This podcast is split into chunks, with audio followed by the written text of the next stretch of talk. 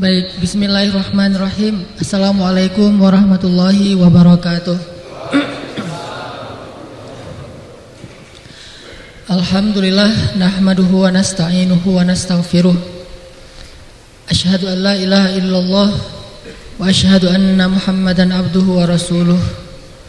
Allahumma salli wa sallim wa barik ala sayyidina Muhammadin wa ala alihi wa sahbihi wa man tabi'ahu ila yaumil qiyamah. Teman-teman sekalian, hari ini pembahasan kita tentang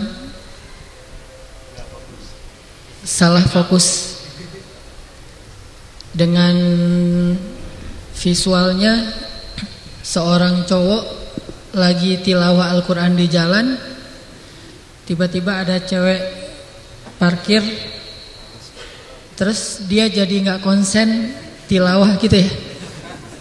Itu solusinya gimana tuh Solusinya makanya jangan tilawah di jalan. Kalau tilawah mah di masjid. enggak, enggak, enggak. Boleh di mana aja selama bukan di tempat yang haram. Solusinya gampang banget, udah nikah aja lah. Kan kata ulama mah kalau misalnya kita udah nikah terus salah fokus kan bisa dilampiaskan dengan cara yang halal kan? Bahasanya asa kurang ini dilampiaskan gitu. Agak-agak kurang pas nih bahasanya. Bisa di, diekspresikan dengan cara yang lebih halal, dengan cara yang lebih suci. Makanya saya mah tenang kalau ke mall. Salah fokus tinggal pulang ke rumah. Kalau nonton TV ada istri di sebelah biar nggak salah fokus. Tapi kalau misalnya kita nonton TV di sebelah kita teman kita, itu salah fokusnya lebih bahaya lagi LGBT. Jadi mending solusinya adalah sebetulnya kalau kita ngebahas salah fokus, maka yang dibahas itu keutamaan menikah di usia muda. Usia muda itu berapa sih? Usia muda berapa? Usia dari sejak balik sampai 40. Balik itu berapa tahun? Kalau yang cowoknya? 14. Telat banget nih balik. usia balik itu rata-rata 10 tahun. Jadi 11 tahun tuh udah boleh nikah ya, by the way. 11 tahun tuh kelas 5 SD. Itu mah udah boleh nikah. Mak, ada apa? Saya mau nikah. anak kelas 5 SD. Usia balik sampai usia 40 tahun. Jadi kalau bisa nikah di usia 18 tahun, ah, itu keren banget tuh. Beda deh pokoknya. Walaupun saya belum pernah ngerasain kayak gitu. Kata teman saya. Karena saya punya teman yang nikahnya usia kelas 2 SMA berapa tahun? 16 tahun. Dia 16 tahun tuh udah nikah bayangin. Kelas 2 SMA. Nikahnya sama siapa? Dia ketua OSIS, nikahnya sama sekretaris OSIS cinta lokasi. Dan itu salah satu pernikahan yang menurut saya itu paling keren. Bukan karena weddingnya itu miliaran, bukan karena artis, tetapi karena usianya itu masih belia. Dan yang hebatnya itu orang tua mereka sama-sama faham. Ketika anaknya pengen nikah, orang tuanya itu nggak nahan-nahan. Kalau ini kan udah selesai S1 masih ditahan S2. Masih ditahan harus punya kerjaan, udah punya kerjaan penghasilannya itu harus banyak dulu, harus ada tabungan segala macam. Maaf ya kalau ada yang kesindir. Kelas 2 SMA bayangin dan nikah sama sekretaris OSIS. Jadi kalau mereka rapat OSIS itu bisa di rumah, bisa di apa di kantor, bisa di taman, bisa di Vespa, bisa di mana-mana lah. Jadi mereka bisa rapat OSIS melulu. Jangan ditafsirkan, segitu aja. Dan ketika kita ngelihat mereka ke sekolah, boncengan motor berdua, duduk di kelas itu berdampingan, kalau nyontek nyontekan di apa udah saling bagi tugas sejak dulu mantap kamu hafal yang ini aku hafal yang itu ah pokoknya asik pokoknya orang tuanya yang satu dokter yang dari kalau nggak salah yang dari perempuannya dokter yang dari laki-lakinya itu dosen Dua-duanya orang yang educated banget, orang yang berpendidikan, orang yang moderat, tetapi paham agama. Sehingga kedua orang tua mereka ini saling mendukung anak-anaknya, nggak mempertanyakan ah kamu kan belum kerja, udah soal rezeki Allah yang ngasih, kalau lewat kamu boleh, lewat orang tua juga boleh. Orang tua support. Tinggal boleh di mana aja, boleh di rumah mertua, boleh di rumah sini. Kadang pindah-pindah. Cuma satu aja yang diminta sama mereka. Kalau bisa, ini mah bukan ngelarang, cuma biar lebih baik. Kalau bisa jangan punya anak dulu. Sampai kalian selesai kuliah. Terus jawaban anaknya nggak janji apa?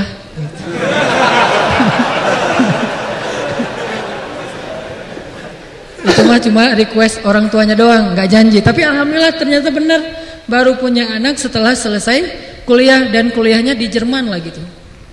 SMA bareng, kuliah ke luar negerinya bareng, pulang dari uh, luar negerinya bareng, baru punya anak, sekarang udah kerja. Ini ini benar-benar luar biasa. Harusnya Kayak gitu biar kita nggak gampang salah fokus. Masih ingat cerita di Sungai Nil? Nah itu gara-gara salah fokus tuh. Jangan sampai terulang pada kalian semuanya biar saya aja yang ngerasain kayak gitu-gitu. Oke, kita malam ini akan bahas tentang gagal fokus. Uh, sebelumnya kita tilawah dulu firman Allah di dalam surat Al-Munafikun. Aduh ini berat nih. Surat 63. Surat Al-Munafikun ayat 9. Al-Quran Surat Al-Munafikun Surat 63 ayat 9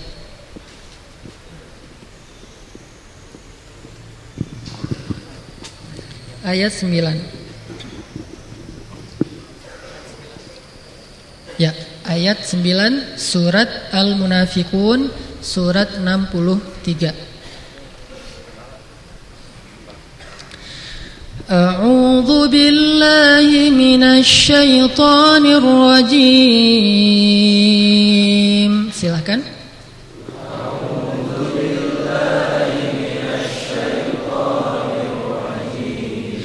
بسم الله الرحمن الرحيم.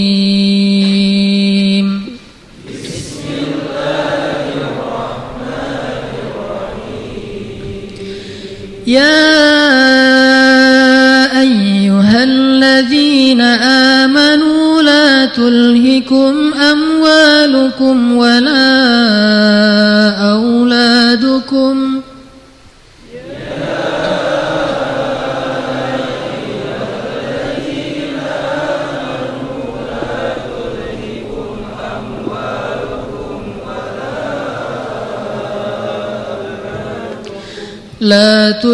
تلهكم أموالكم ولا أولادكم عن ذكر الله.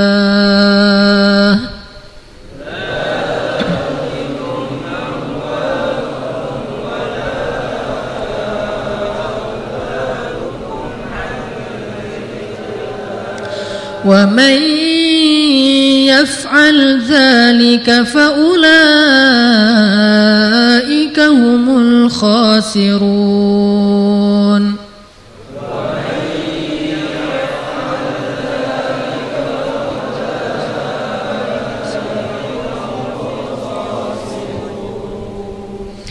Hai orang-orang yang beriman Janganlah hartamu dan anak-anakmu melalaikan kamu dari mengingat Allah Barang siapa yang berbuat demikian Maka mereka itulah orang-orang yang merugi Kemudian kita baca lagi Akhir dari surat Ali Imran. Coba buka.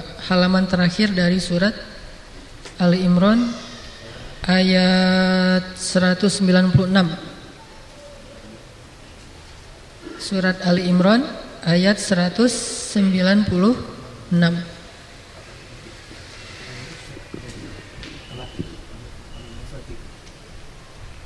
Surat ketiga Ali Imran ayat 196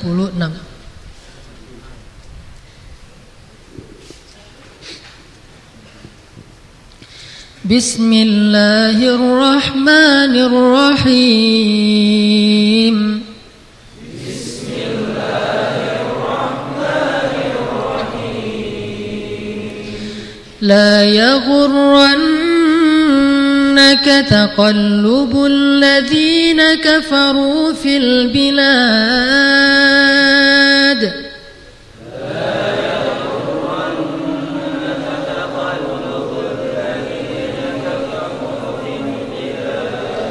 متاع قليل ثم مأواهم جهنم.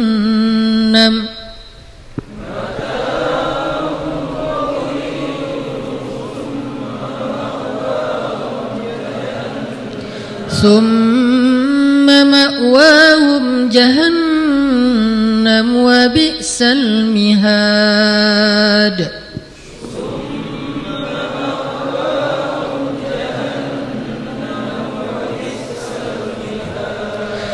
لكن الذين اتقوا ربهم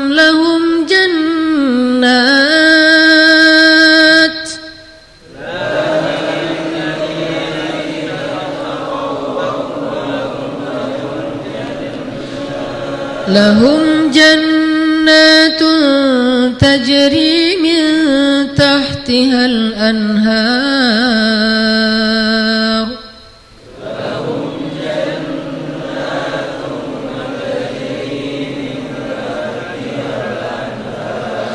تجري من تحتها الأنهار خالدين فيها نزلا من عند الله.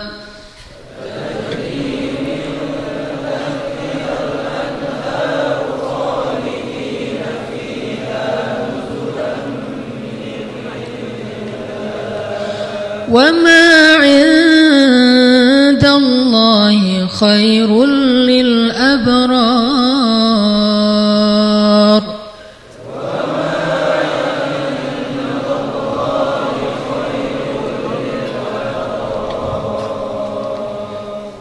Janganlah sekali-kali kalian terpedaya melihat keleluasaan orang-orang kafir bergerak di negeri-negeri itu hanyalah kesenangan sementara untuk mereka. Kemudian tempat tinggal mereka adalah neraka jahanam dan jahanam itu adalah seburuk-buruk tempat kembali.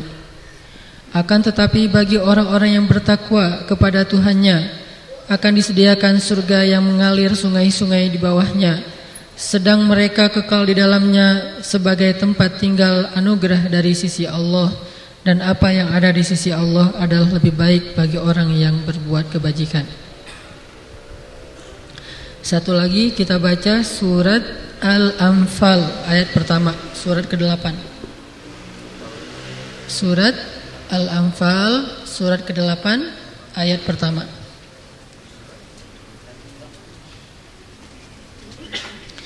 بسم الله الرحمن الرحيم.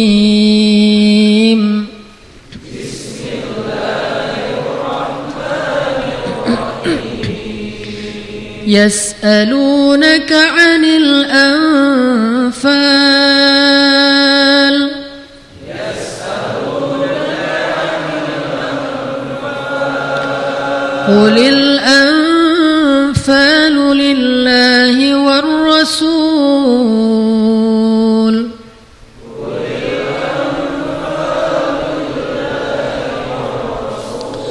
فاتقوا الله وأصلحوا ذات بينكم.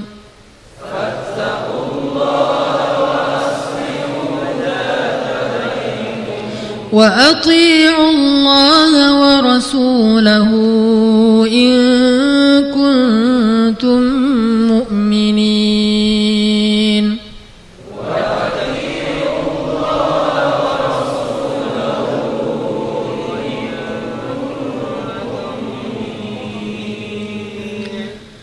Mereka menanyakan kepada engkau tentang harta rampasan perang.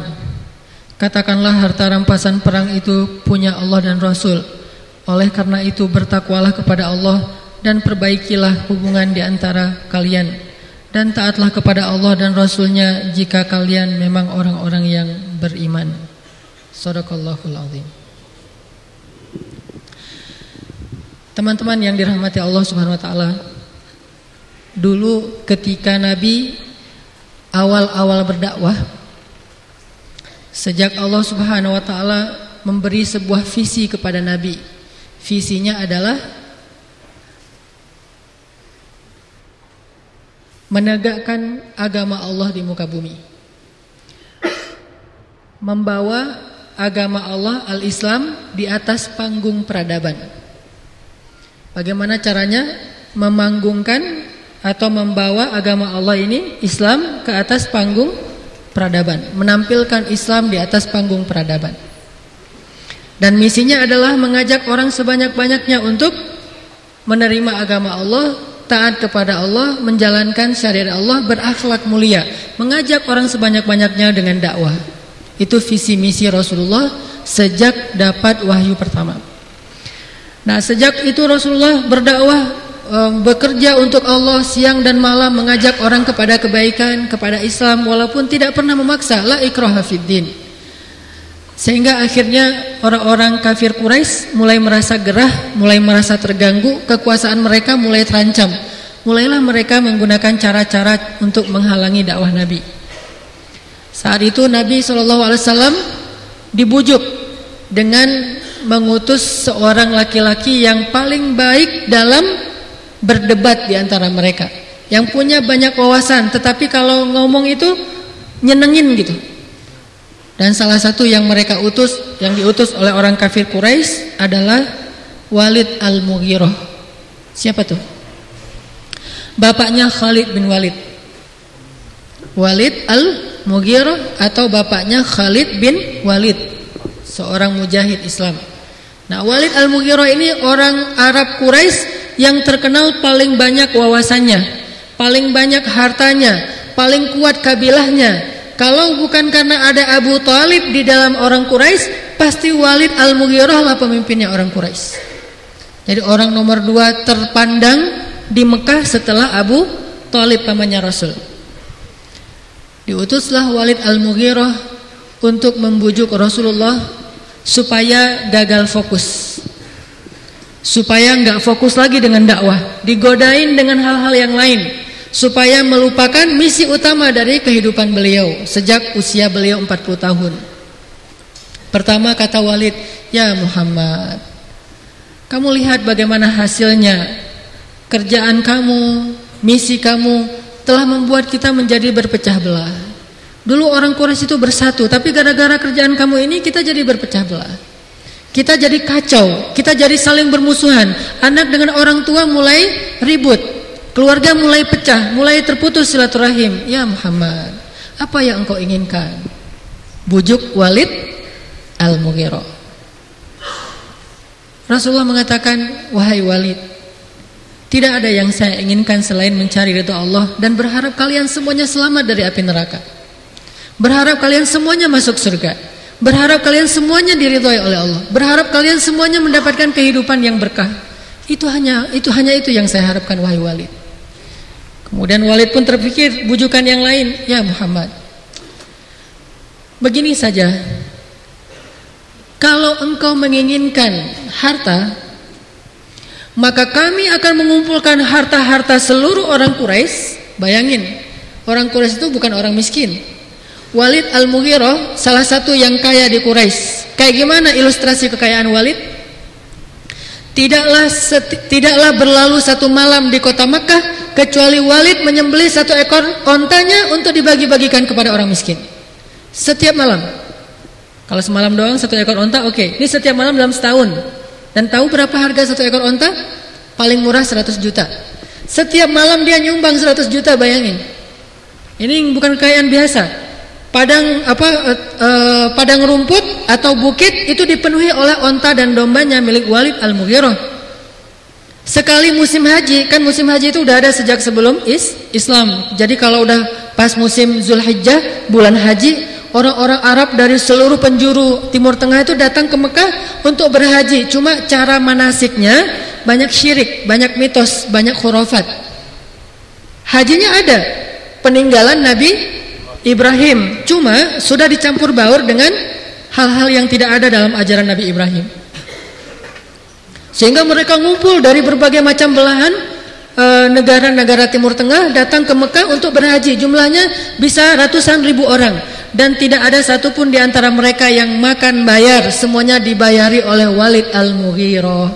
Kalau sekarang tuh mirip dengan keluarga Bin Laden sama keluarga rajanya Saudi. Dua keluarga ter terkaya di Arab Saudi. Kalau nggak raja, maka Bin Laden.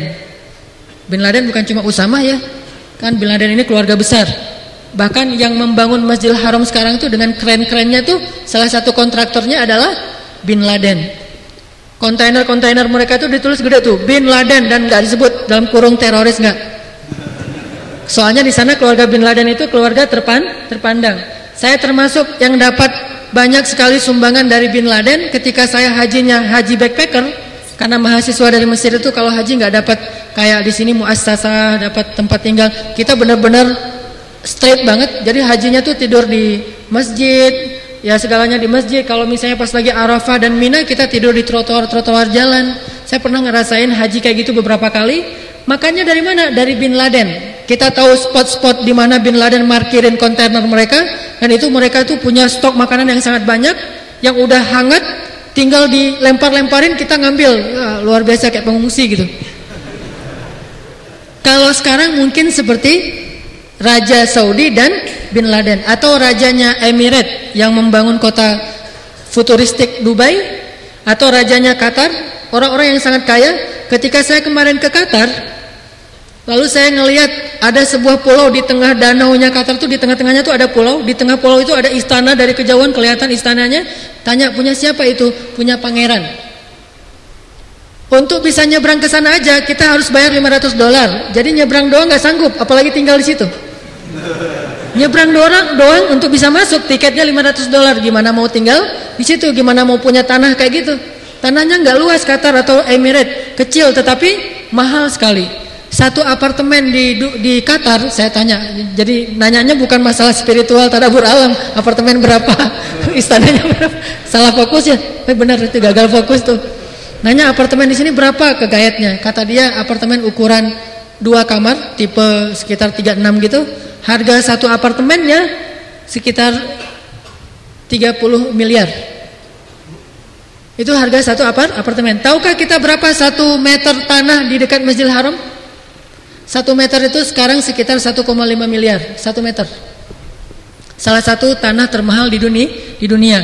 Dan orang seperti Raja Saudi, kalau yang pernah umrah itu kan ada hotel Intercon ya, hotel Intercon yang biru di samping uh, di samping Hilton.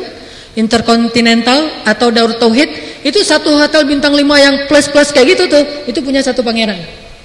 Dan raja ini punya puluhan pangeran satu pangerannya aja bisa buat hotel di samping Masjidil Haram yang satu meter tanahnya tuh 1,5 juta 1,5 miliar.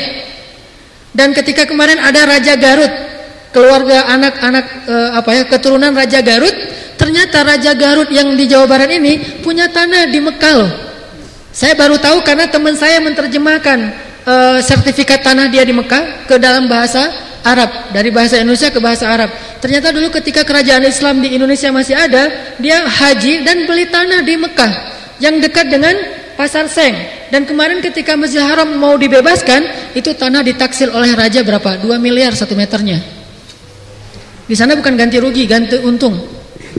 Karena itu tanah pemiliknya adalah Raja Garut dan mereka secara administrasi masih dijaga. Oh ini punya orang Indonesia.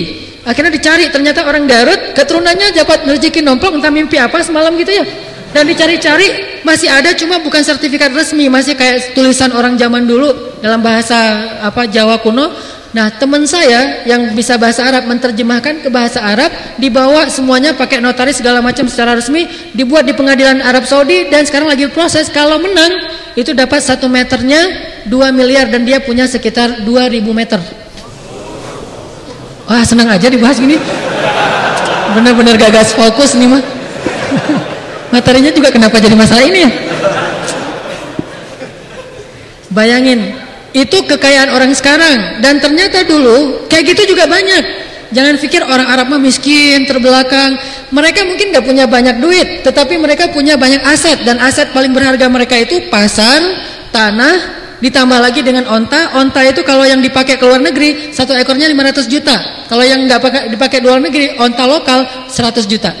Walid setiap malam menyembelih minimal satu ekor onta di kota Makkah. Dan setiap musim haji, ratusan ribu orang itu dibiayai oleh Walid Al-Mughirah makan mereka selama satu bulan berada di Mekah. Orang yang kayak gini nawarin kekayaan kepada Nabi Muhammad, kegoda nggak sih? Kalau orang biasa-biasa aja nawarin kekayaan, ah, ah kamu mah. Ini orang kayak Walid bilang bukan harta dia doang, harta seluruh orang Mekah. Siapa lagi yang kaya selain Walid? Ada Abu Jahal, itu juga kaya. Ada Utsman, itu juga kaya. Pokoknya yang kaya-kaya banget ngumpulin semuanya. Ada ribuan ekor onta mau dikasih ke Nabi. Kalau kamu butuh harta wahai Muhammad, kami kumpulkan harta kami semuanya, kami berikan kepadamu sehingga kamu menjadi orang yang paling kaya di kota Mekah. Siapa yang gak gagal fokus kalau digituin? Agak-agak kalau kita karena mungkin bagi kita itu cuma mimpi, ngimpi kata kalau bahasa iklannya ya. Karena itu cuma mimpi, kita mah anggap ah itu mah gampang. Jangan jangan apa? Jangan mengilustrasikan tinggi-tinggi miliaran atau ratusan miliar. Udah aja kayak sekarang kehidupan kita kadang-kadang hanya gara-gara pengen dapetin keuntungan sedikit dalam jual beli dalam dagang, kita rela menjual kejujuran kita dan menggantinya dengan dusta. Padahal keuntungannya itu nggak banyak loh. Paling nambah 100 ribu, 200 ribu Misalnya kita jual sesuatu Jual buah misalnya Pada penjual buah misalnya Dia bilang oh, ini matang dari pohon Kita metik pas sudah matang. Padahal dia diperam sama dia. Oh ini manis nih. Padahal dikasih aspartam. Oh ini apa uh, Warnanya kuning misalnya durian. Ternyata durian dibuka terus dikasih plastik berwarna kuning di bagian luarnya sehingga orang yang lewat wah itu duriannya montong banget tuh kuning banget. Pas datang pas dipencet-pencet gini ternyata plastik.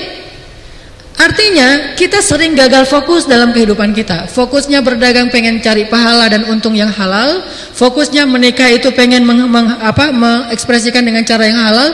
Fokusnya kita bekerja itu mencari pokoknya sering banget kaum muslimin gagal fokus. Niat awalnya sih bagus gitu Ya, orang masuk PNS niat awalnya bagus, pengen memperbaiki uh, apa pemerintahan di Indonesia supaya lebih jujur, rapi dan terbuka misalnya. Pas sudah masuk ke situ pelan-pelan gagal nih. Belum gagal sih, masih salah fokus, salah fokus, salah fokus. Lama-lama jadi gagal fokus dan mengajak orang lain untuk sama-sama gagal fokus. Dan ini sering terjadi. Allah alamnya kalau masalah politik karena saya nggak ngerti politik yang jelas Rasulullah pernah ditawarin kayak gitu.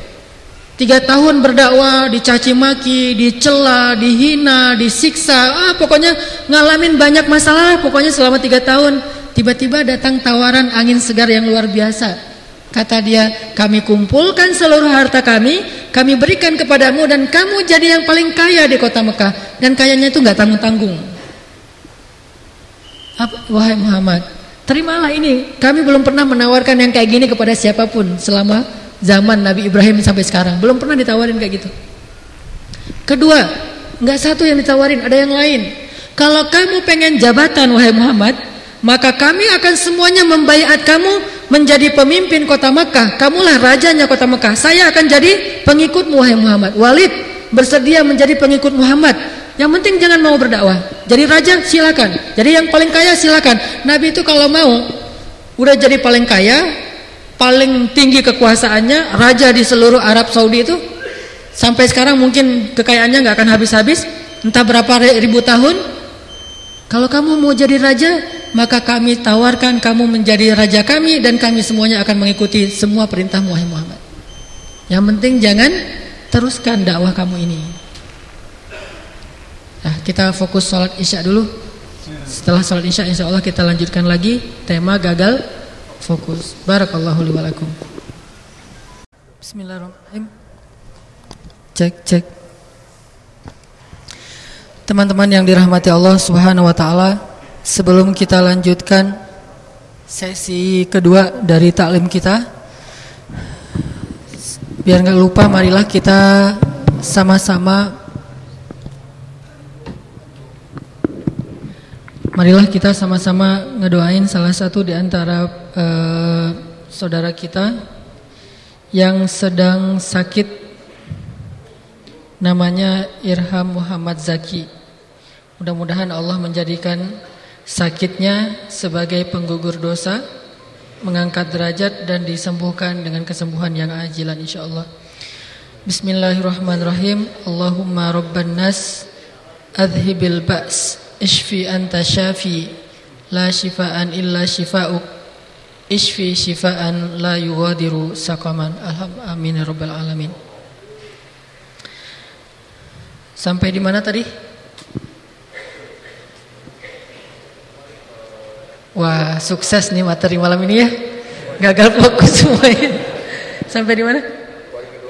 Oh tawaran kedua ya. Dia ingatnya onta tawaran ke Kedua, tawaran pertama apa? Harta. Kadang kita suka greget gitu. Awalnya sih pengen jujur. Awalnya pengen cara-cara yang yang benar gitu, yang lurus, nggak macam-macam, nggak neko-neko. Kita e, lamar kerja pengen yang jujur. Kita berdagang pengen yang jujur kita ngapa-ngapain aja pokoknya pengennya yang jujur, yang lurus. Tapi suka gergar itu kalau ternyata ada orang yang curang dan sukses. Itu ya. Ada orang yang nggak jujur, untungnya lebih gede. Kayaknya lebih cepet. Udah kayak gitu dia pamer lagi tuh. Dia bilang ke kita tuh makanya jangan jujur-jujur teing gitu ya. Karena makin jujur susah jadi orang kaya gitu kata dia.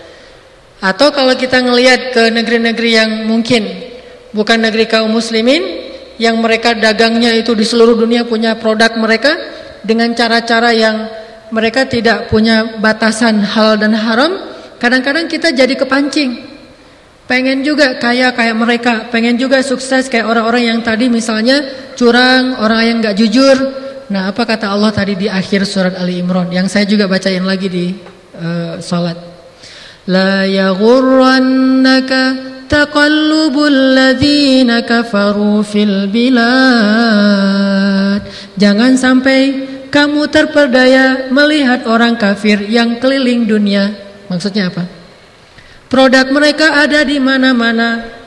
Bisnis mereka itu merajai dunia, dunia. Bahkan kalau kita pergi ke Mekah sekalipun, persis di depan Masjidil Haram itu adalah salah satu bisnis mereka hotelnya, eh, makanan apa sepat sajinya, kemudian beberapa produk-produk termasuk tasbih sekalipun. Coba lihat tasbih kita yang cetrek-cetrek-cetrek, made in mana? Tasbih yang lebih keren lagi, manasik umroh dan haji pun videonya itu yang buat adalah mereka. Jadi itu luar biasa. Artinya benar kata Allah, mereka itu nguasain dunia dengan bisnisnya لا يغرنك تقلب الذين كفروا fil bilad. Itu ayat tentang jangan gagal fokus. Allah bukan nggak mau kita tersemangati, tertantang, menjadi pengen semangat berbisnis, ber, apa berusaha menjadi orang kaya, bukan itu maksudnya. Maksudnya, jangan sampai gara-gara pengen kaya dan sukses kayak mereka, kalian kehilangan jati diri. Kalian nggak peduli lagi dengan batasan-batasan syariat. Seolah-olah batasan syariat itu hukum Allah itu menghalangi kalian menjadi sukses. Itu namanya gagal fo fokus. Sehingga gara-gara kita kepancing sama teman kita yang dagang di sebelah karena dia lebih cepat kaya, akhirnya kita oh, udah saya mau udah capek jujur setahun, jujur dua tahun, jujur sepuluh tahun. Ah sekarang saya mau coba cara yang gak jujur, benar nggak sih? Apa kata Nabi? Alaikum bisidqi فإن الصدق يهدي إلى البر وإن البر يهدي إلى الجنة إياكم والكذب فإن الكذب يهدي إلى الفجور وإن الفجور يهدي إلى إلى النار Hendaklah kalian selalu jujur. Jujur itu membawa kepada banyak kebaikan dan kebaikan-kebaikan itu membawa kalian kepada surga. Hati-hati dengan dusta. Dusta itu membawa kalian kepada kedurhakaan dan kedurhakaan itu membawa kalian kepada neraka. Jangan gagal fokus. Udah aja. Kata Allah, la yaghurrannak. Jangan gagal fokus. Kayaknya kita perlu buat Quran terjemah anak muda nih. Quran terjemahannya, Qurannya nggak dibuat tapi terjemahannya diterjemahin dengan bahasa anak muda. Orang lihat di poster gagal fokus apaan sih ini materinya? Padahal sebetulnya penting banget. Dan itu yang kita alamin sehari-hari. Masalahnya cuma bahasa doang yang berbeda. Bukankah Allah Subhanahu wa taala menyuruh kita berbahasa dengan bahasa kaumnya? Karena saya merasa masih muda dan bergaul dengan kaum muda, maka saya menggunakan bahasa anak muda. Maaf ya kalau sekali-kali kadang-kadang sok-sok muda gitu. 33 tahun, masih muda gak sih? Oh, alhamdulillah ya. Cuma masih kakak-kakak kalian juga nih, kakak leting. Karena yang di depan-depan saya kayaknya di bawah di bawah 30 tahun. Artinya jangan salah fo, fokus. Kepancing sama yang lain lah ya yaghurrannak. Kalian boleh semangat untuk sukses, boleh semangat untuk jadi orang yang kaya, nggak apa-apa, semangat untuk berbisnis, tetapi jangan gagal fo, fokus. Kalian punya identitas, kalian punya prinsip, kalian punya aturan, kalian punya cara yang Allah Subhanahu wa taala janjiin pasti akan sukses dengan cara itu. Yakin aja. La yaghurrannaka taqallubul ladzina kafaru fil bilad mata'un qalil. Kalian jangan gagal fokus ngelihat orang kafir sukses dengan bisnisnya di keliling dunia, di sekeliling dunia. Itu cuma kesenangan yang sedikit kata Allah. Mata'un qalil.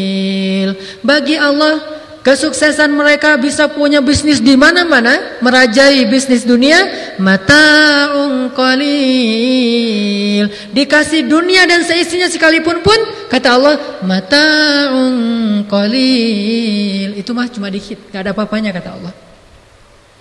Summa ma'wahum jahannam. Kemudian tempat tinggal mereka nanti di akhirat jahannam wa mihad.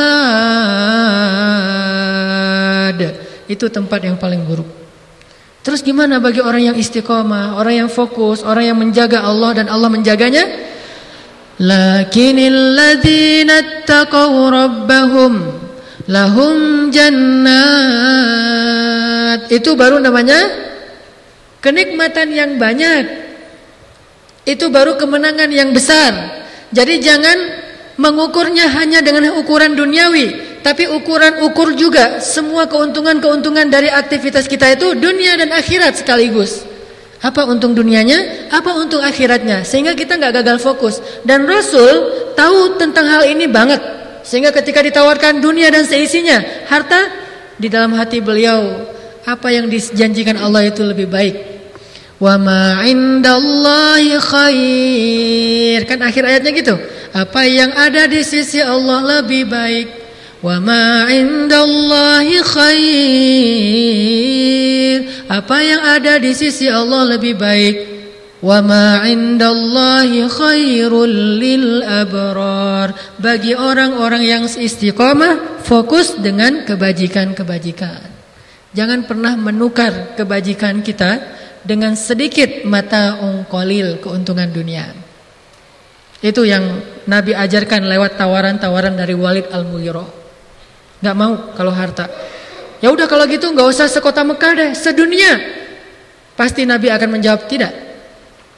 Terus kamu maunya apa? Ya saya maunya ridha Allah. Ridha Allah itu lebih mahal daripada dunia dan seisinya. Kamu maunya apa? Jannah. Jannah Allah itu lebih berharga daripada dunia dan seisinya. Dunia dan seisinya nilainya lebih rendah daripada sebelah sayap nyamuk di sisi Allah daripada surga dibandingkan surga. Bukan nyamuk, sebelah sayap nyamuk lebih rendah dari itu. Karena seandainya dunia lebih berat dari itu, maka Allah pasti nggak akan rela memberikan dunia ini kepada para pengingkar. Tapi kenapa para pengingkar tetap diberikan dunia? Karena di mata Allah dunia tidak ada nilainya kecuali hanya lebih ringan daripada sebelah sayap nyamuk. Dan cobalah belajar berpikir seperti itu karena pandangan ini adalah pandangan angle-nya Allah. Dalam angle Allah dunia itu lebih ringan daripada sebelah sayap nyamuk. Dalam angle-nya Allah dunia ini lebih rendah daripada bangkainya onta. Dalam angle Allah dunia ini lebih rendah daripada sebutir pasir di pantai. Sehingga kita boleh mendapatkannya karena dunia juga kesenangan bagi orang yang beriman, tetapi jangan pernah menukarnya dengan akhirat. Itu namanya gagal fokus. Boleh orang yang beriman itu berpakaian bagus dan Allah sendiri menyediakan pakaian yang baik itu untuk yang beriman. Janganlah kamu melarang orang yang beriman menggunakan pakaian-pakaian yang baik. Nabi ketika diberikan pakaian hadiah dari orang Romawi, dari salah satu penguasa Romawi di Ghassan, ini penguasa Romawi yang ada di Ghassan itu memberikan hadiah jubah yang sangat bagus untuk Nabi warnanya merah. Artinya apa? Dapat hadiah dari orang non-mus, non-muslim. Dan Nabi ketika dapat hadiah itu tersenyum bahagia, senang dengan benda yang dikasih kepada beliau. Walaupun yang memberikannya adalah seorang penguasa dari Romawi yang beragama non-muslim. Langsung saat itu juga beliau masuk ke rumahnya dan memakai jubah itu. Langsung memakai jubah itu karena beliau senang dengan pakaian ini. Artinya tidak masalah kita menginginkan dunia, tapi jangan pernah menukar dunia dengan surga. Itu baru namanya gagal fokus. Orang Islam jadi orang kaya, bukankah sebagian besar sahabat itu orang kaya dan bahkan Rasul juga dulunya orang kaya yang jatuh miskin karena dakwah? Bukankah Abu Bakar itu orang kedua terbaik setelah Rasulullah adalah orang kaya yang jatuh miskin karena dakwah? Bukankah Utsman itu orang kaya yang jatuh miskin karena dakwah? Bukankah Umar itu orang yang lumayan kaya jatuh miskin karena dakwah? Memang nggak sekaya yang dua orang yang pertama saya sebut, makanya saya bilang lumayan. Lumayan kaya dan jatuh miskin karena dakwah. Bukankah banyak sahabat yang kaya dan jatuh miskin karena dakwah? Yang nggak jatuh miskin itu adalah Abdurrahman bin Auf. Yang saya bilang sampai dia pusing sendiri, kok saya kaya amat ya? Susah eh. Pengen ngerasain gimana ya jadi orang yang miskin, yang makannya susah. Aduh hari ini mau makan apa? Pengen dia ngerasain kayak gitu. Kalau kita pengen ngerasain, gak usah mikirin lagi kerjaan, uang, semuanya udah mengalir freedom finan, finansial. Artinya, la yaghurrannak. Allah menyediakan yang lain. Allah memberikan yang lebih baik dari itu dan kita yakin wama indallah khair. Yang di sisi Allah lebih baik pokoknya. Saya nggak mau ditukar dengan yang lain. Kalau saya cari harta, itu saya mencari harta yang ada di dalam genggaman Allah, bukan genggaman makhluk. Kalau saya mencari dunia, dunia yang digenggam oleh Allah itu yang saya mau. Kalau digenggam dan diberikan dari tangan yang lain selain Allah, saya nggak mau. Cari dunia yang digenggaman Allah, cari harta yang digenggaman Allah, cari jabatan yang digenggaman Allah, cari keindahan yang digenggaman Allah, cari akhirat yang digenggaman Allah. Pokoknya apa pun kebaikan yang kita cari, kita mintanya itu dari tangan Allah yang maha rahman kasih sayangnya itu berlimpah. Jadi Nabi bilang Nabi dengerin. Yang pertama ditawarin Nabi diam yang kedua kekuasaan. Kekuasaan kalau kita terjemahin ke bahasa kita sekarang mungkin bukan menjadi seorang penguasa lagi jadi orang yang terkenal. Kalau di zaman Rasul mungkin jadi penguasa atau ada beberapa orang yang ditawarin kekuasaan beneran. Tapi bagi kita orang yang awam, masyarakat biasa, mungkin tawaran yang kita alamin selama ini itu bukan kekuasaan jadi pemerintah, jadi pejabat, tetapi menjadi orang yang lebih terkenal, jadi seleb. Kalau jadi seleb dengan resiko harus meninggalkan kebaikan di sisi Allah, maka tolaklah jadi seleb. Tapi kalau jadi seleb tanpa harus meninggalkan jalan Allah, maka itu adalah kebaikan. Bukankah Yusuf adalah seleb di zamannya? Yusuf dibicarain oleh banyak perempuan. Eh, tahu nggak ada cowok ganteng? Ah, itu mah gantengnya udah malaikat banget deh pokoknya. Ah, ini cowok yang paling keren. Ah, kamu juga kemarin bilang keren tapi giginya di depan. Maksudnya ke, ke depan gitu. Ah enggak ini benar-benar keren nih Yusuf namanya. Ah mana buktinya ayo kita liatin. Ya udah kita jamuan makan siang gitu ya. Makan ngasih apa? Buah-buahan, ngasih pisau. Banyak pisaunya sampai bingung mau pakai yang mana. Udah lagi mau makan, lagi ngiris-ngiris buah-buahan. Kata perempuan ini istri Al-Aziz dan namanya wallahu alam bukan Zulaikha. Kemudian dipanggillah keluarlah Yusuf. Eng ing eng gitu ya, keluar Yusuf gitu. Pas Yusuf keluar, langsung wow, langsung ngiris tangan berdarah-darah nggak berasa saking luar biasanya terkesima ngelihat Yusuf dan itu hal yang wajar selebritas seseorang yang jadi seleb karena memang Allah berikan kelebihan pada dirinya itu sesuatu anugerah dari Allah. Bukankah Sulaiman itu bukan hanya seleb di antara manusia tapi juga jin burung di mana-mana ngobicarain Sulaiman Sulaiman Sulaiman. Daud Seorang seleb dengan suaranya, Sulaiman seleb dengan kemampuannya, Yusuf seleb dengan penampilannya, dan lagi masih banyak yang lain-lainnya, termasuk Zilkarnain seleb dengan kekuasaan dan keadilannya. Maka boleh kita mendapatkan kebaikan menjadi seorang seorang selebriti, asal tidak dengan resiko harus gagal fokus. Kalau dulu Nabi ditawarin jadi raja, kalau sekarang kita ditawarin jadi seleb. Gara-gara jadi pengen jadi seleb, dia menanggalkan pakaian yang menutup auratnya. Soalnya kalau menutup aurat susah bersaing. Gara-gara pengen jadi seleb, akhirnya dia bicaranya itu suka menyindir bagian-bagian yang seharusnya dia jaga. Seperti mem memperolok-olok masalah agama, masalah sara, masalah ke masjid diperolok-olok dalam bahasa supaya orang menganggap dia bahwa oh ini bagus pembicaraannya atau penampilannya, performnya. Gara-gara pengen jadi seleb, akhirnya dia nyeleneh, mencari ketenaran, Karena sesuatu yang ada di sisi Allah jauh lebih baik daripada yang dijanjikan manusia. Itu aja kita yakini. Bahasa bahasa Al-Qur'annya wa ma indallahi khair. Yuk kita hafal bareng-bareng. Wa ma indallahi khair. Coba diulangi lagi. Kalau kita lagi di mulai di ambang-ambing supaya nggak fokus, katakan itu kepada diri kita sendiri. Wa ma indallahi khair. Wa ma indallahi khair. Wa ma indallahi khair biar nggak kegoda kalau misalnya kita lagi jalan-jalan ada cewek cantik lewat oh itu mah tipe kita banget ada yang modelnya tipenya senang cewek yang oriental misalnya. Wah ini kan lagi hit sekarang tuh.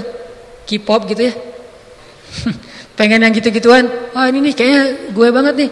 Ah kalau dapat yang kayak gini nih pasti bahagia banget hidup saya. Biar, gimana biar kita nggak gagal fokus tetap fokus dengan menundukkan pandangan?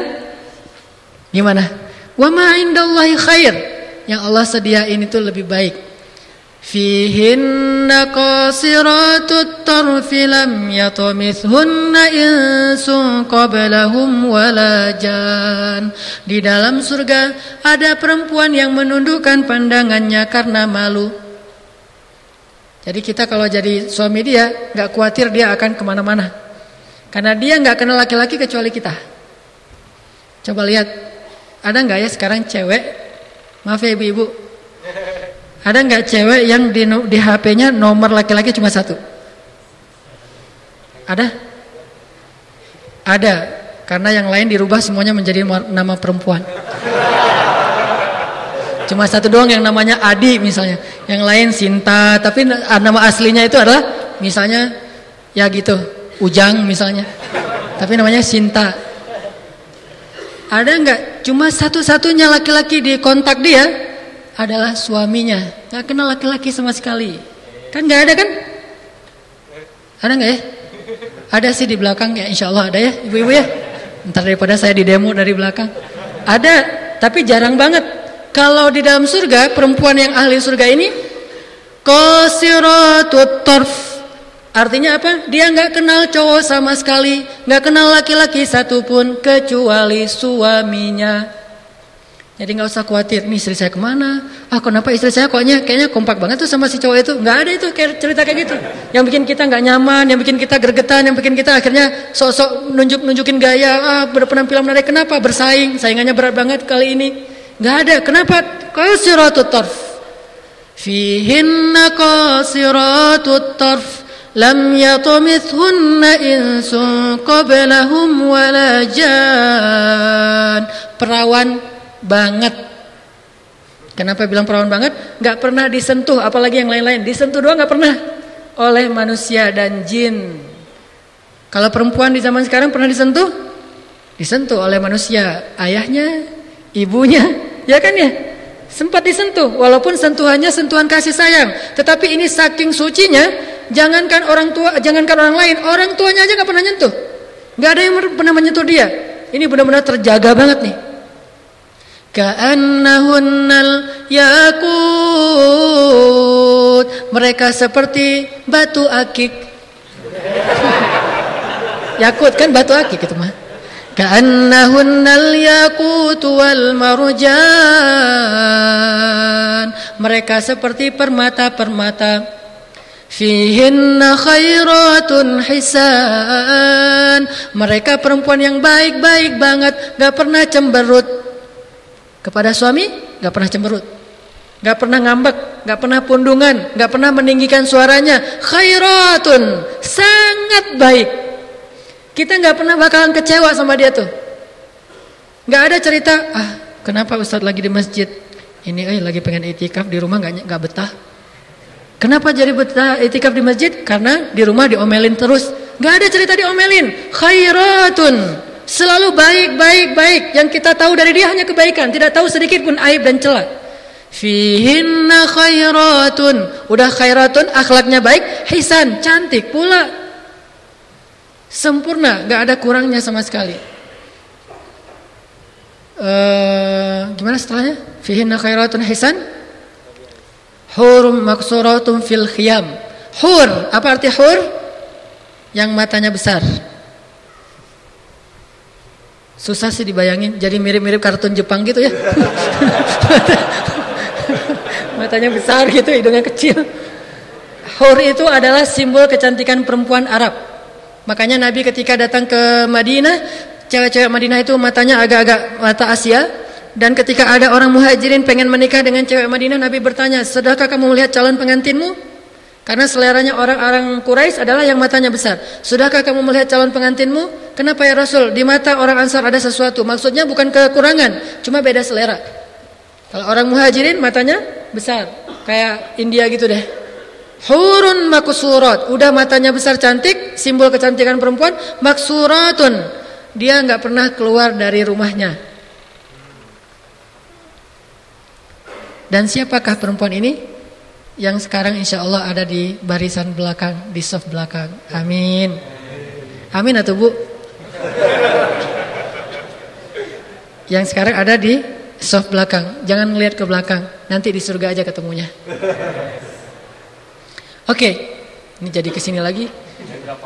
Uh, apa tadi? Oh, apa yang Allah, yang di sisi Allah itu lebih baik, lebih baik. Jangan kegoda lah gitu ya.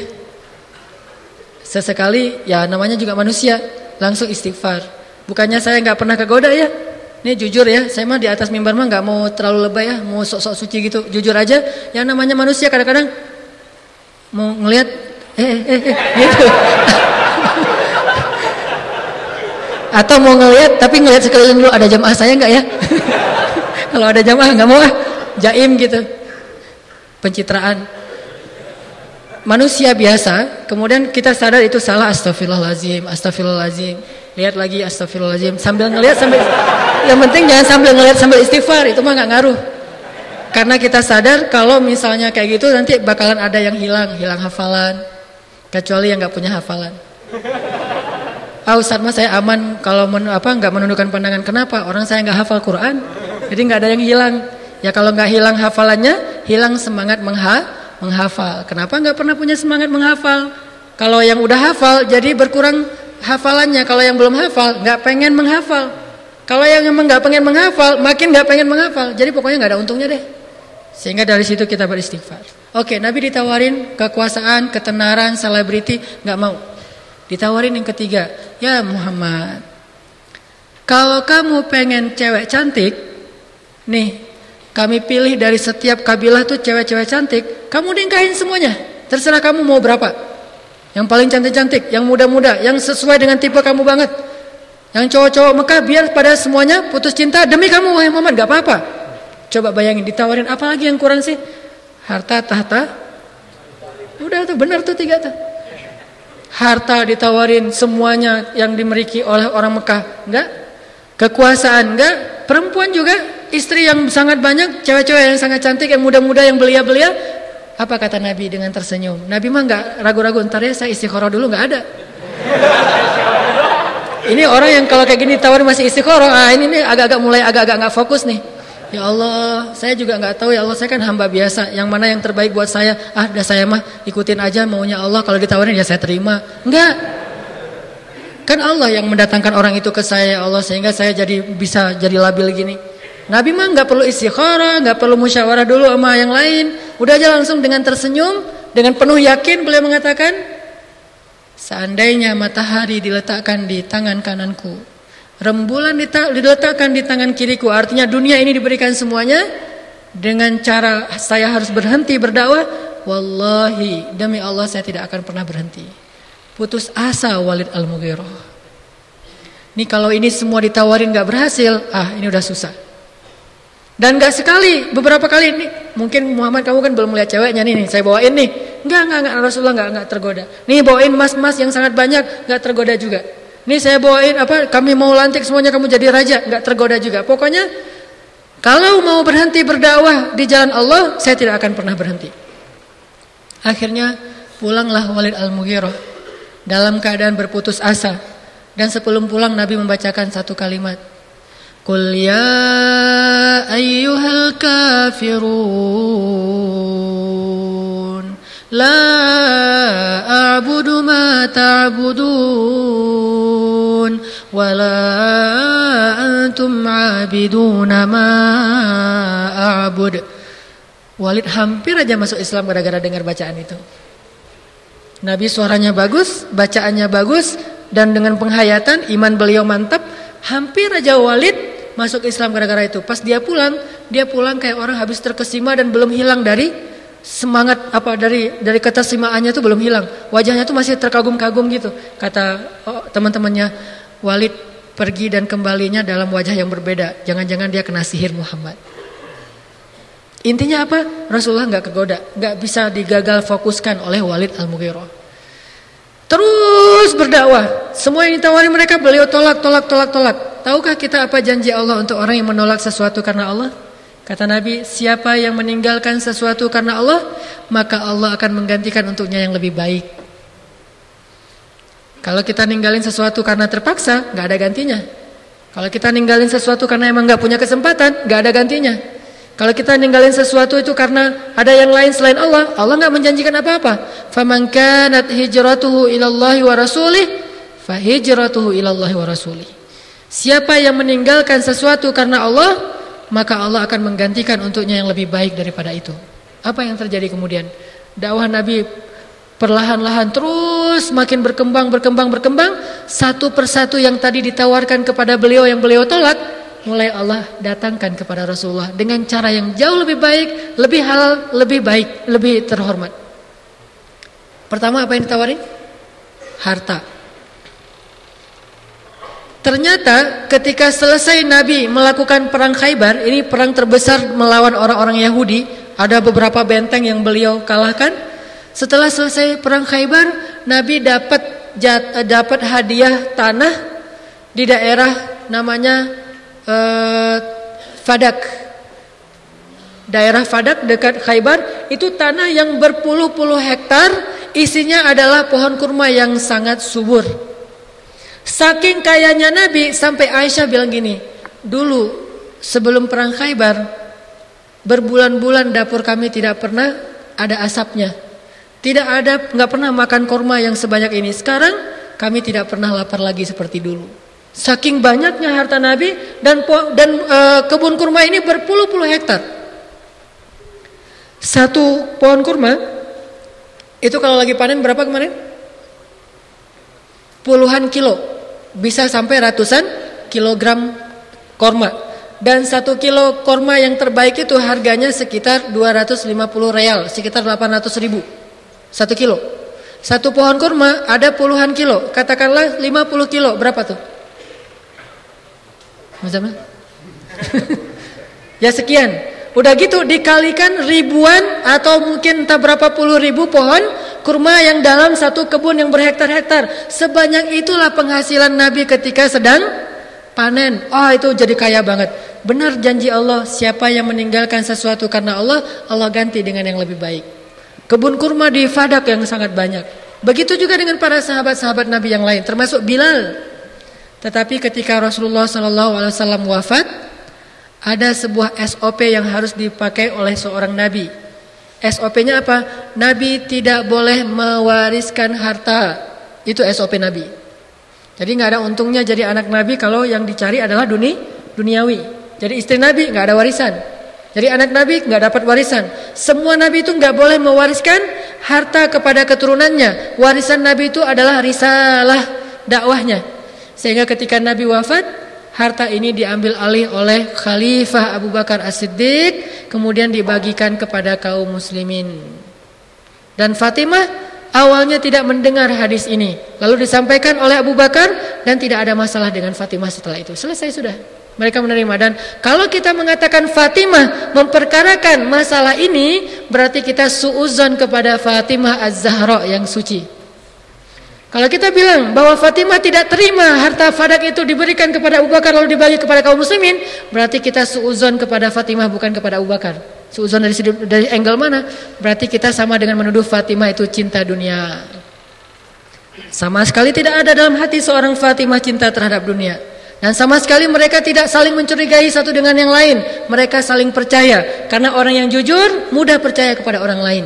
Ciri orang yang jujur itu gampang percaya. Bukan polos itu walaupun sering ketipu. Fatimah orang yang jujur. Dia percaya kepada Abu Bakar dan dia kenal Abu Bakar dan di hatinya tidak ada rasa dengki apalagi hubbud dunia sehingga dia memperkarakan masalah sepele kayak gitu. Walaupun awalnya dia nggak tahu, kemudian dijelaskan jadi tahu. Ini harta, kekuasaan.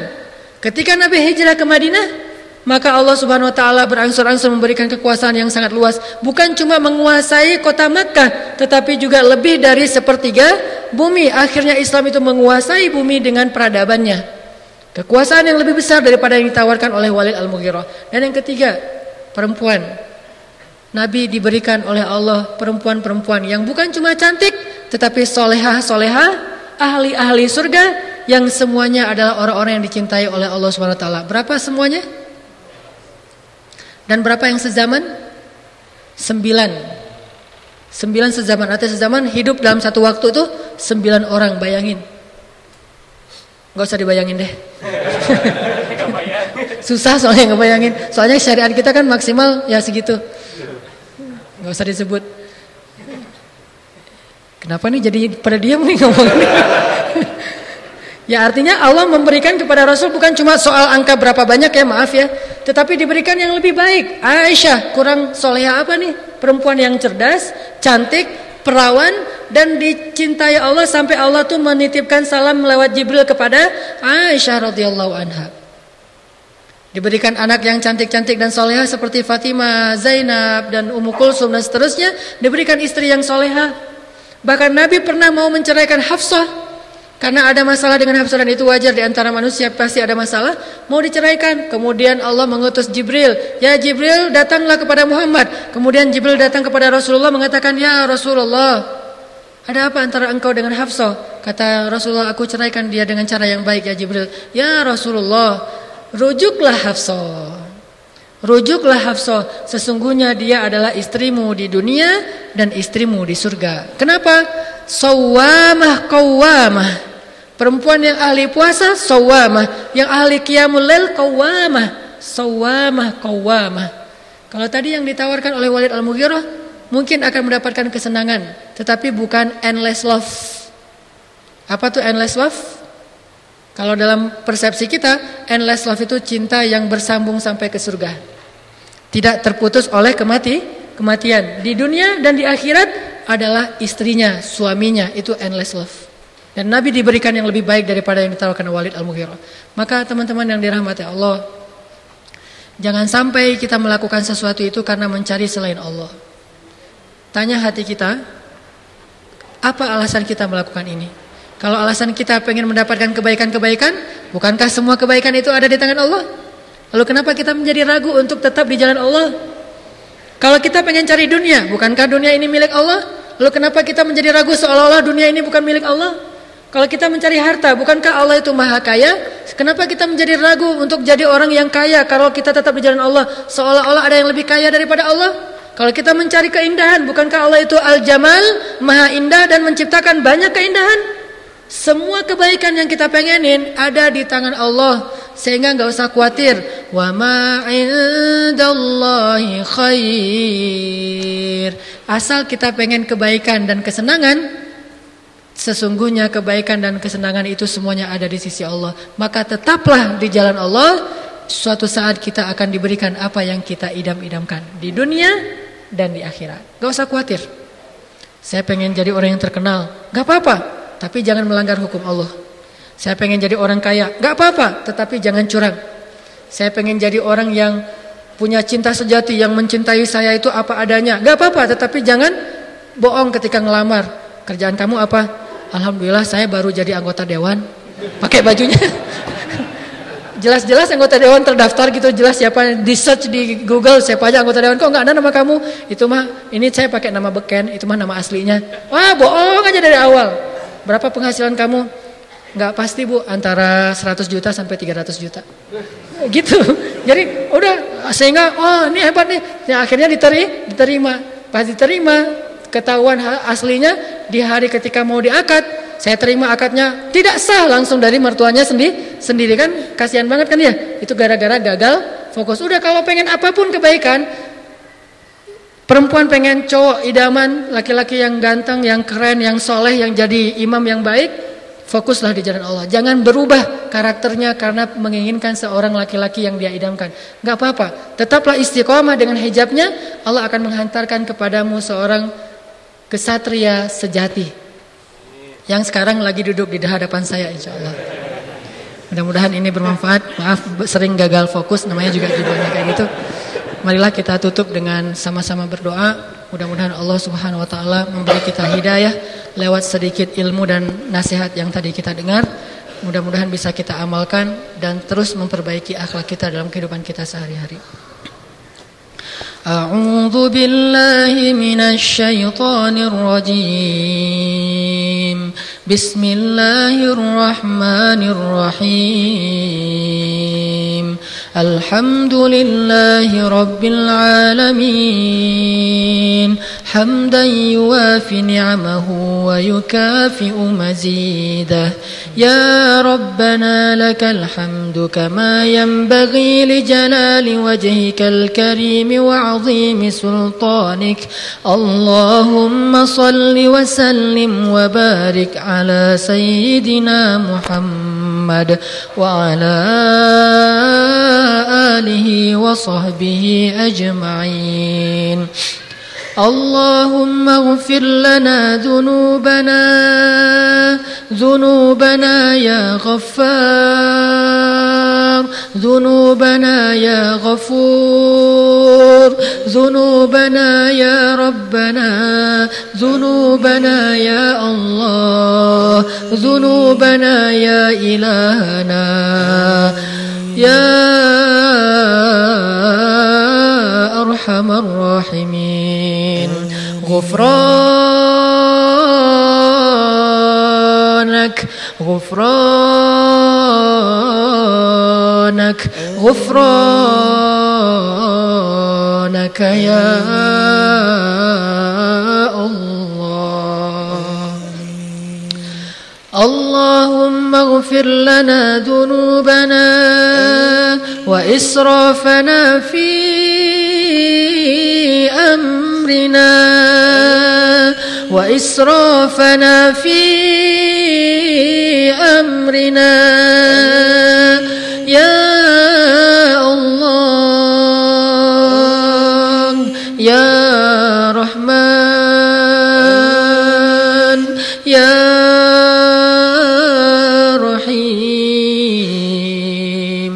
قصدناك يا رب العالمين. ربنا اغفر لنا ذنوبنا ولوالدينا ولوالدينا ولأمهاتنا ولآبائنا ولآبائنا أرحم الراحمين. ولأمهاتنا أمهاتنا يا ودود اغفر لها يا غفار. اغفر لها يا غفار. اغفر لأمنا يا غفار. وارحم أمنا يا غفار. الهدى والتقى والعفاف والغنى. اللهم إنا نعوذ بك من الهم والحزن ومن العجز والكسل ومن الجبن والبخل ومن غلبة الدين وقهر الرجال. Ya Allah ya Arhamar Rahimin Ampunkanlah dosa-dosa kami ya Allah. Dosa-dosa kedua orang tua kami ya Allah. Dosa-dosa ibu kami ya Allah. Dosa-dosa ayah kami ya Allah. Kesalahan-kesalahan yang pernah mereka lakukan sepanjang hidup mereka ya Allah. Kekurangan-kekurangan mereka dalam ibadah-ibadah mereka ya Allah. Siapakah lagi yang bisa mengampuni dosa selain engkau ya Arhamar Rahimin? Yang maha lembut yang maha sangat kasih kepada hamba-hambanya yang selalu mengasihani kami ya Arhamar Rahimin bukalah pintu rahmatmu kepada kami malam ini ya Allah ya Arhamar Rahimin tutuplah bagi kami pintu api nerakamu ya Allah Sebagaimana engkau menutup matahari dengan bulan hari ini dengan terjadinya gerhana. Tutuplah ya Allah dan jangan engkau biarkan satu pun di antara percikan api neraka itu mengenai tubuh kami. Sungguh satu percikan api neraka itu bisa menghancurkan bumi dan seisinya. Ya Arhamar Rahimin, lindungilah kami dari api neraka ya Allah. Tidak sanggup kami menerima azab api neraka walaupun sedetik saja ya Allah. Kesombongan-kesombongan yang ada di dalam hati kami lah yang menyebabkan kami kadang tidak merasa gentar dan takut terhadap ancaman api neraka. Ya Arhamar Rahimin, maafkanlah kesombongan kami ya Allah. Lembutkanlah hati kami ya Allah. Lembutkanlah hati kami ya Allah. Lindungilah kami dari azabmu ya Allah. Janganlah engkau marah kepada kami karena dosa-dosa kami di masa lalu ya Allah. Janganlah engkau jadikan dosa-dosa kami di masa lalu itu menjadikan hidup kami ditutup dengan su'ul khatimah ya Allah. Janganlah engkau jadikan dosa-dosa kami itu pemberat kami dalam melakukan perjalanan sirat ya Allah.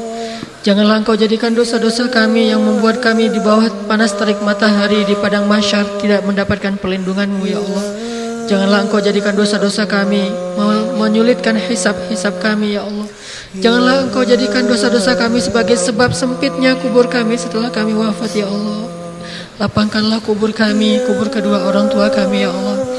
Meski kami baru saja berhijrah ya Allah Meski kami baru saja sadar tentang kebenaran ya Allah Meskipun kami baru belajar untuk memperbaiki diri kami ya Allah Terimalah kurangnya amal-amal kami ya Allah Terimalah kedatangan kami ke dalam pintu rahmatmu ya Allah Janganlah engkau menolak kedatangan kami Karena kami tidak tahu harus ke mana lagi selain datang kepadamu ya Allah kami tidak tahu harus meminta ampun kepada siapa terhadap dosa-dosa yang kami tidak mau menyebutnya saking malunya kami terhadap kekurangan itu ya Allah. Tetapi Engkau Maha tahu dan Maha menutupi aib kami ya Allah.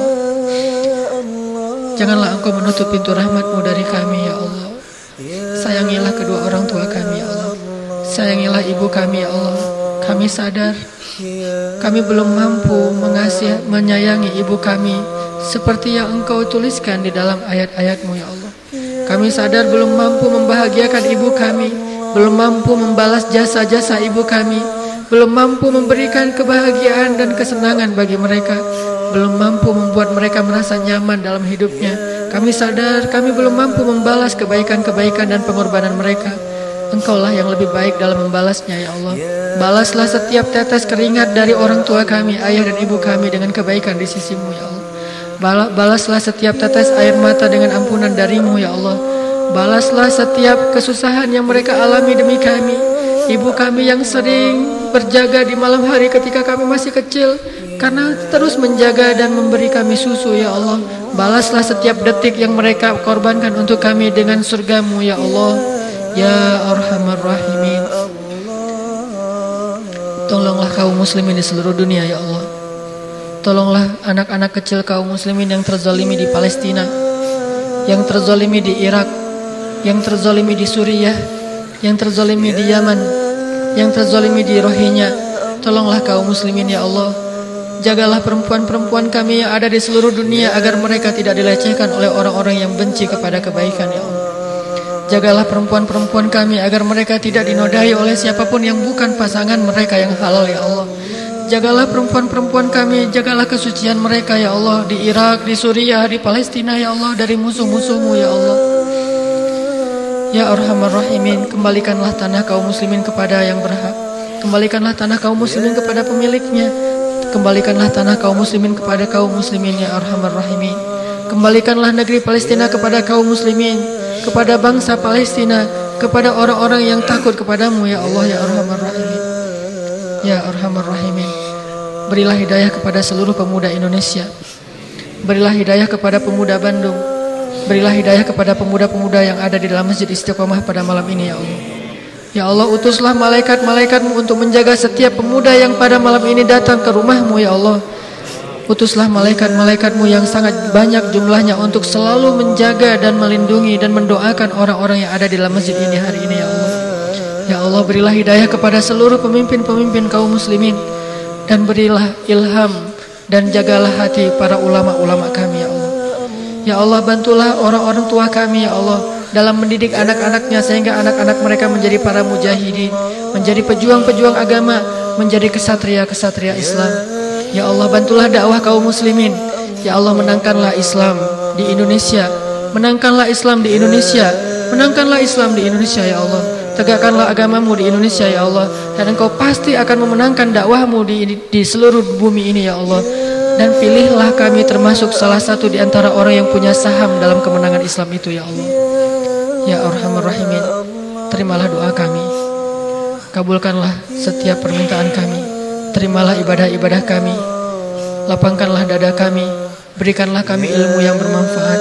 Jauhkanlah kami dari kesia-siaan.